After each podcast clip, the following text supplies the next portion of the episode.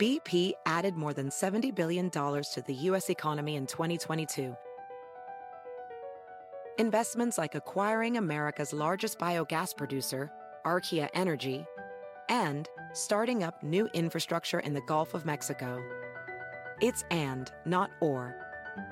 See what doing both means for energy nationwide at bp.com slash investing in America. Can you remember a time when you thought someone you disagreed with might actually be right? In the new podcast, You Might Be Right, former Tennessee governors Bill Haslam and Phil Bredesen pose that question to guests like Paul Ryan, Al Gore, and Judy Woodruff. Come for the stories, stay for the substance and expert insights into some of the most challenging issues facing the country, including affordable housing, crime, and education. Listen to You Might Be Right a new podcast from the Baker School at the University of Tennessee, available wherever you get your podcasts.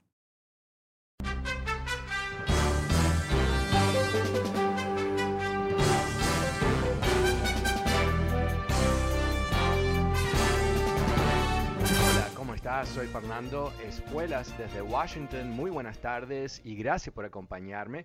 La noticia de la tarde es que Israel y Hamas, los terroristas en Gaza, han llegado a un cese fuego, a ceasefire.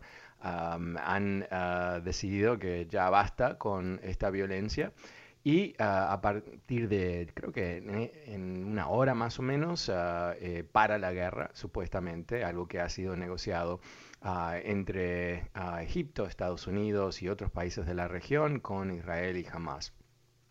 Y esto eh, viene después de que ayer el presidente Biden le dijo al primer ministro de Israel, Netanyahu, que él esperaba que iba a bajar la violencia, de-escalate, de escalada, creo que se dice en español, eh, Em, en la brevedad, ¿no? Y ah, eso provocó un poco un malestar ah, por parte de Netanyahu, que obviamente no quiere que nadie le diga nada, ah, pero también eh, creo que es, hay cierta realidad a esto, que es que eh, sin Estados Unidos Israel no va a luchar contra nadie, sino que eh, es el aliado primordial. Y si el presidente de Estados Unidos manifiesta incomodidad con ciertas acciones, no que la, gente de Israel o el, gobierno de Israel hace lo que quiere Estados Unidos, pero tampoco lo puede ignorar. Ahora, el ah, periódico The Israel Times eh, tiene una primicia diciendo que un asesor de Netanyahu dijo que él no quería llegar al, fin de la guerra porque le estaba sacando provecho políticamente. Eh, recordemos que esta guerra viene en el contexto de eh, varias elecciones fracasadas en Israel, varios intentos de formar gobiernos por parte de Netanyahu, pero no ha podido recoger los apoyos necesarios en el Parlamento.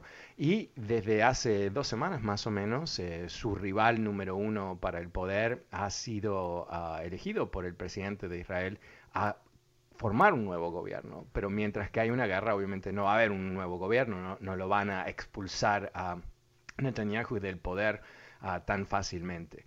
Pero eso eh, nos dice muchísimo ¿no? sobre la calidad de persona que es. Y, es, una, un individuo que eh, Netanyahu es, es ah, icónico en Israel, es alguien que ha estado involucrado en la política desde muy joven. Yo ah, recuerdo escucharle Ah, cuando yo era muy chico, él era, creo que era embajador de Israel a Estados Unidos, vocero de, Israel en Estados Unidos y ah, bueno, él hablaba en la televisión constantemente, entonces es como que alguien que todo el mundo conoce. Al mismo tiempo viene de una familia muy destacada, el padre un historiador muy importante que escribió efectivamente sobre la expulsión de los judíos de España, el primer holocausto, le dicen, ah, y el hermano un héroe de guerra.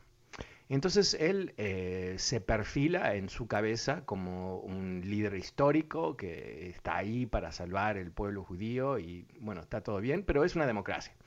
Y él ah, no ha sentido mucha vergüenza en utilizar ah, extremos poderes inclusive para lograr mantenerse en el poder, quedarse en el poder y frustrar ah, la voluntad del pueblo también. Pero aquí estamos, ahora, aparentemente, el fin de esta guerra después de 11 días, ah, pero no es el fin, porque jamás todavía existe, todavía tiene como premisa, como concepto fundamental destruir Israel.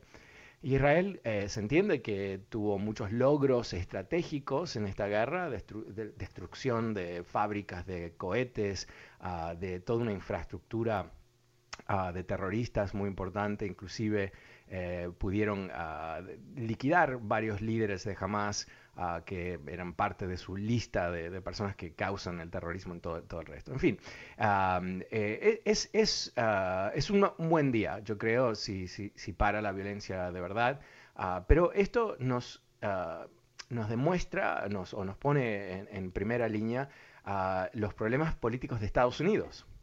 Porque lo que ha pasado aquí es algo realmente muy triste yo diría, para aquellos que están a favor de Israel, están a favor de que Israel eh, exista, de que pueda defenderse, gente como yo, por ejemplo, porque hay una división que ha fomentado Netanyahu, no solamente en su propio país, pero en nuestro país también.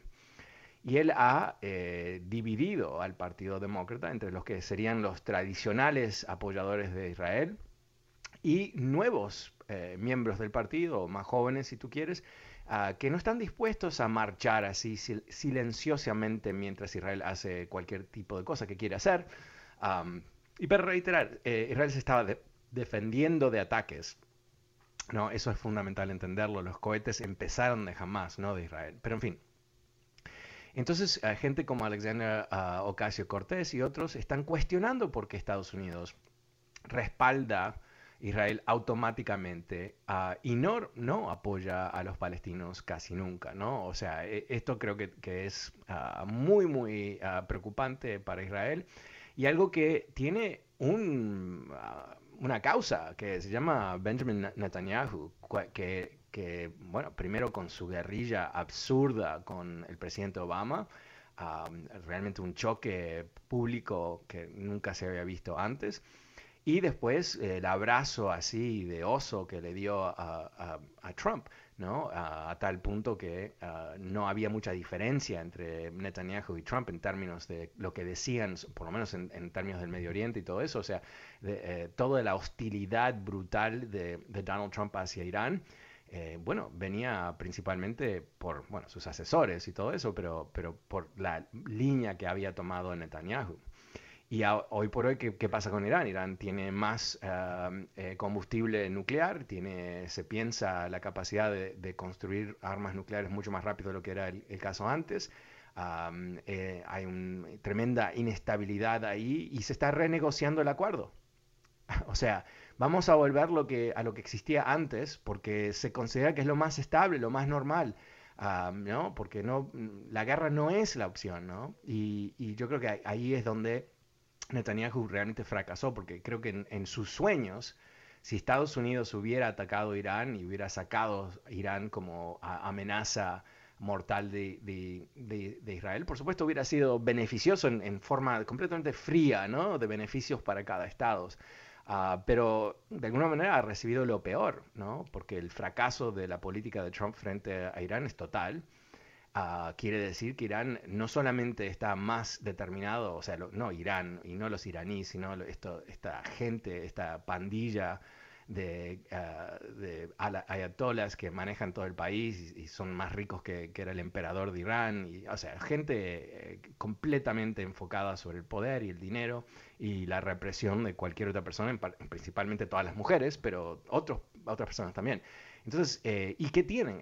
Resentidos eh, para siempre, ¿no? O sea, el eslogan que usan Irán para, para, mantener un poco de apoyo popular de, la población es que Estados Unidos es, el diablo y que aliado con Israel el otro diablo y que entre los dos diablos quieren destruir la nación. Y eso les da cierta fortaleza al régimen, un régimen que se piensa que carece de apoyo popular, porque por supuesto no solamente es una dictadura brutal, ah, es una eh, dictadura ah, violenta, imperialista, y ah, con una ideología retrógrada, pero a, un extremo, ¿no? O sea, el, el, año 1300 sería bueno para ellos en términos de cómo quisieran organizar la sociedad. Bueno, entonces eh, aquí estamos frente ahora a lo que puede ser quizás eh, un nuevo día, mañana sin duda es un nuevo día para Irán y Hamas, para Israel, para Estados Unidos. Vamos, vamos a ver qué se logra. Bueno, el número es 844-410-1020 si quieres participar de esta conversación. Y te adelanto algo, estuve hablando hoy ah, con uno de los ejecutivos de Univision para hacer un cambio en este programa y uh, recrearlo. Vamos a ver si se puede hacer, porque hay una parte técnica. así que va a haber más posibilidad para llamadas en, este formato que estamos pensando. Ah, y ojalá puedas aprovecharlo y participar, inclusive teniendo un segmento de tema libre todos los días, porque sabemos que eso es bastante popular todos los viernes, así que quiero lograr eso también para ti. Ah, una vez más, el número es 844-410-1020 si quieres charlar hoy. Pero antes de ir a las líneas, quiero comentarte un, tema más que es, em, eh, te, vengo contando sobre este panel de investigación sobre el ataque al, Capitolio del 6 de enero. Ayer fue aprobado ah, por la Cámara de Representantes. Recuerdas que hubo todo un tremendo lobby en contra de esta ley por parte de Kevin McCarthy, el líder de los republicanos, y Mitch McConnell. Bueno, ¿sabes qué? Eh, se aprobó en forma bipartidaria. Más de 30 republicanos votaron a favor. O sea que realmente la idea de que esto no es bipartidario es, es una mentira. Ah, la idea de que esto es una especie de instrumento para los demócratas, eh, no, es una mentira porque fue negociado directamente con los republicanos. Ah, pero eh, también ha admitido eh, John Thune, que es el número dos del liderazgo de republicanos en el Senado, que le temen a esta investigación porque les va a sacar de su mensaje. O sea, no van a poder hablar lo que ellos quieren. O sea, e, eso es ah, confesar algo, ¿no? Es confesar uh, qué siniestros que son, que inclusive después de que hubo un ataque al seno de la democracia de Estados Unidos, en televisión, en todo color, en vivo, eh, lo más importante para ellos es que no, no, no, haya ruido en su mensaje político. No que, que se, asegure, se, asegure, que esto no ocurra una vez más, no que entendamos quién es culpable, no que entendamos cómo algo tan, un desastre nacional pudo haber ocurrido. No, no, no. Eso no nos vamos a preocupar con eso porque tenemos nuestro mensaje político, que es lo más importante.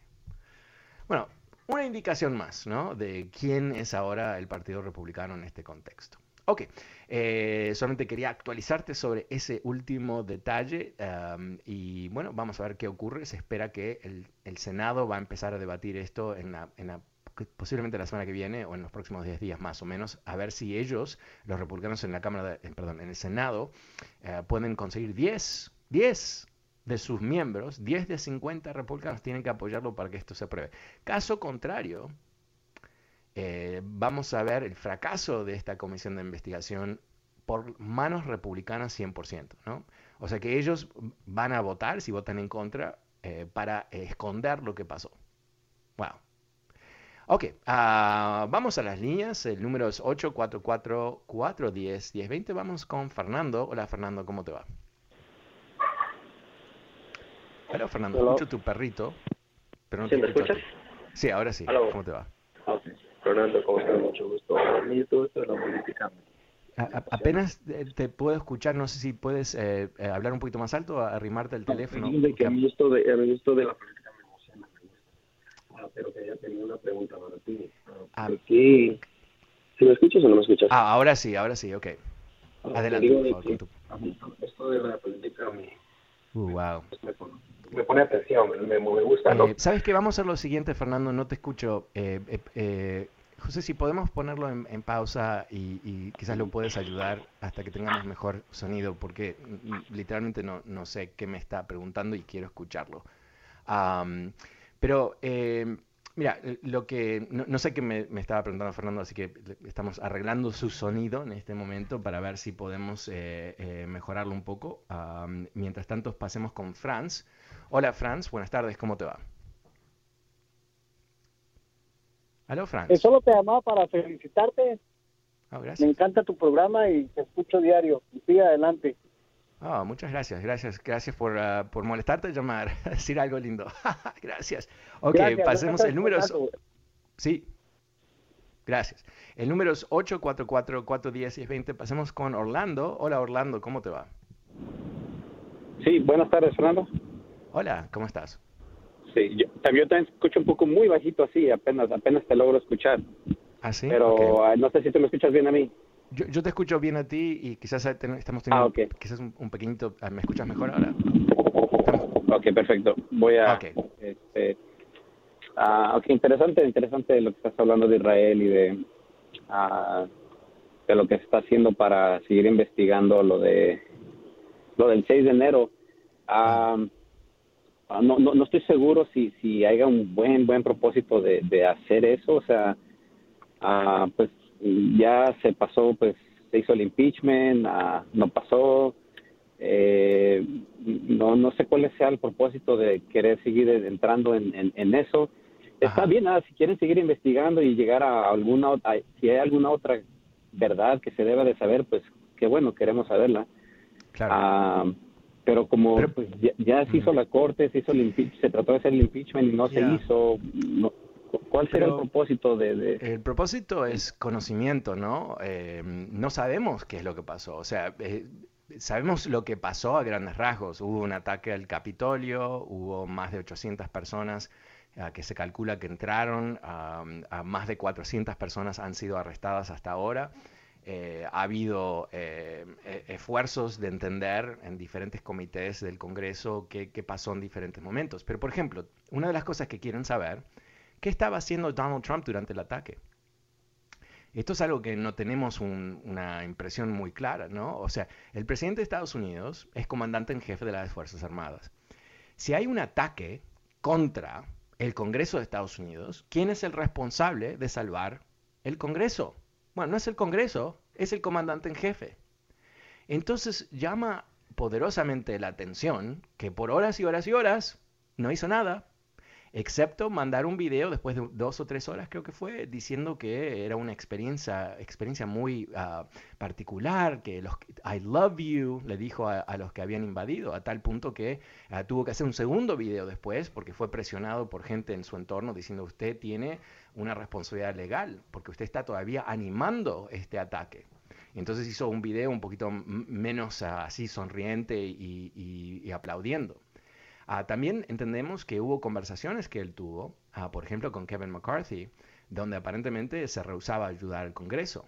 Bueno, tenemos que escuchar cuál fue esa conversación y tenemos que, que escucharlo bajo juramento, tenemos que entender exactamente qué es lo que ocurrió.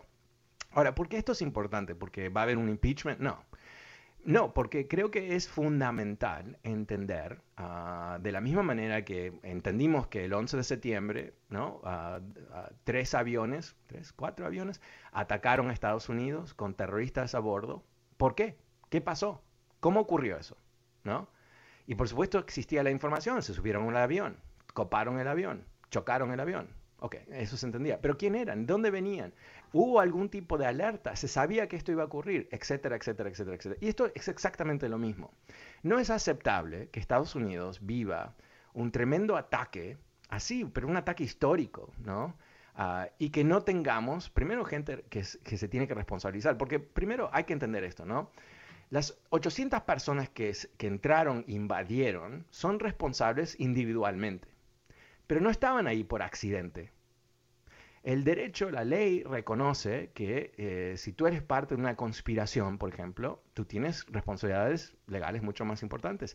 Si tú creaste una, una, conspiración, si tú animaste una conspiración, si tú financiaste una conspiración. Por ejemplo, una de las cosas que se sabe, se está investigando, no sabemos cuál es el significado, aunque podemos quizás adivinar un poquito, es que este eh, oscuro secuaz de, Donald Trump, uh, Roger Stone, Roger Stone, eh, un uh, famoso operador político republicano uh, que él mismo se determina como un dirty trickster, ¿no?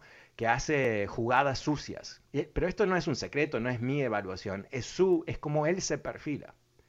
Y él estaba involucrado en todo el tema de cómo se difundió el robo de los uh, emails de los demócratas y una cantidad de cosas más. Y eh, fue encontrado culpable por mentir, por, ah, por hacer negocios sucios y todo el resto. Iba a ir a la cárcel siete años, lo salvó Trump. Ah, interesante. Ahora, ¿sabemos por qué lo salvó? O creemos que sabemos. Porque él nunca confesó a quién le había mandado él ah, o quién había mandado que él ah, se preocupara por ese intercambio con, los rusos y, con Wikileaks y todo el resto. Bueno, ¿sabes dónde estaba Roger Stone el 6 de, enero? Estaba en, en Washington. ¿Y con quién estaba? Estaba rodeado de Proud Boys. Ahora, los Proud Boys, ¿quién son? Es este grupo, este pandilla de extrema derecha, que se sabe fue uno de los principales organizadores de la toma del el Capitolio. Ah, entonces, a ver, eh, vamos a decir que Roger Stone, eh, la mano derecha oscura, eh, la metáfora esa no funciona, de Donald Trump está en Washington cuando, uh, maravillosamente se, hay una invasión del Capitolio. ¿Y quién invade el, Capitolio? ¿O quién está en las primeras líneas? Los Proud Boys. Ok, quizás esto todo es, una, es un accidente de la vida. Él estaba ahí tomando un mate, un café, un whisky y, rodeado de Proud Boys, porque así es la vida. no, pero no, no creo, no creo. Eh, ¿Qué estaba haciendo Donald Trump? Como comenté antes, ¿no? Bueno, una de las cosas que se sabe que no estaba haciendo es pidiendo ayuda del ejército.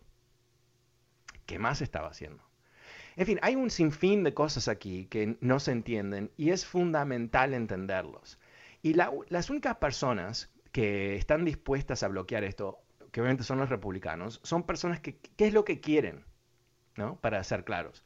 Quieren que no se conozca la verdad. ¿No? Obvio.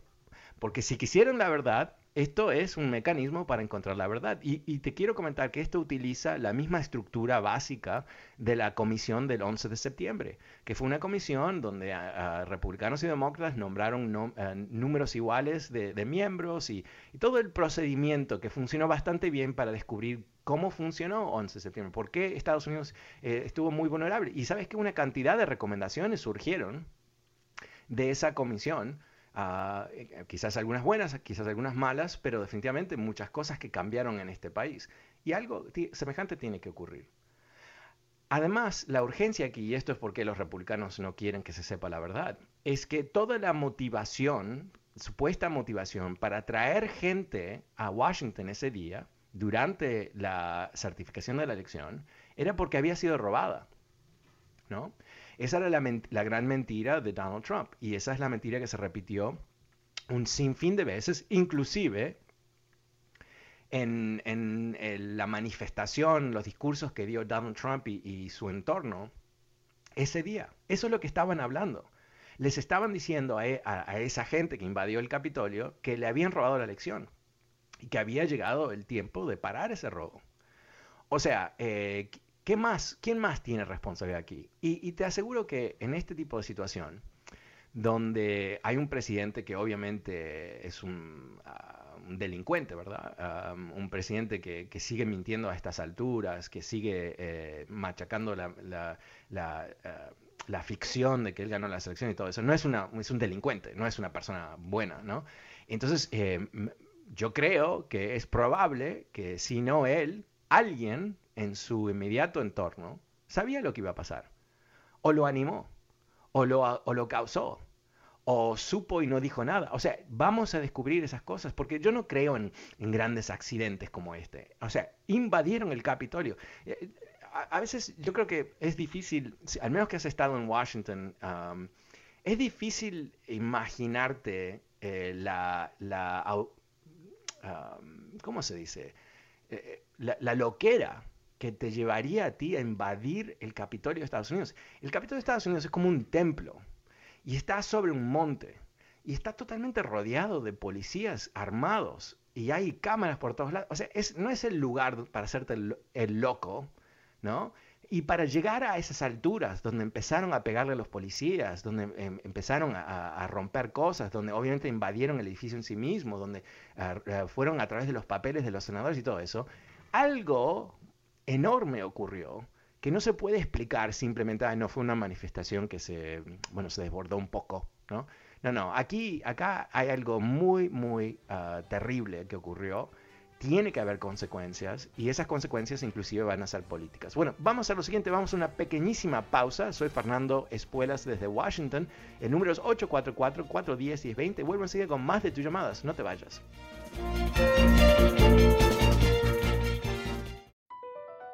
BP added more than $70 billion to the U.S. economy in 2022. Investments like acquiring America's largest biogas producer, Archaea Energy, and starting up new infrastructure in the Gulf of Mexico. It's and, not or. See what doing both means for energy nationwide at bp.com slash investing in America. Is America's primary system working? Is the Electoral College still the best process for electing a president? Could a third party candidate ever be successful? In a new season of You Might Be Right, former Tennessee governors Bill Haslam and Phil Bredesen gather the country's top experts to explore these issues and more as we approach the 2024 presidential election. Listen to You Might Be Right, a new podcast from the Baker School at the University of Tennessee, available now wherever you get your podcasts.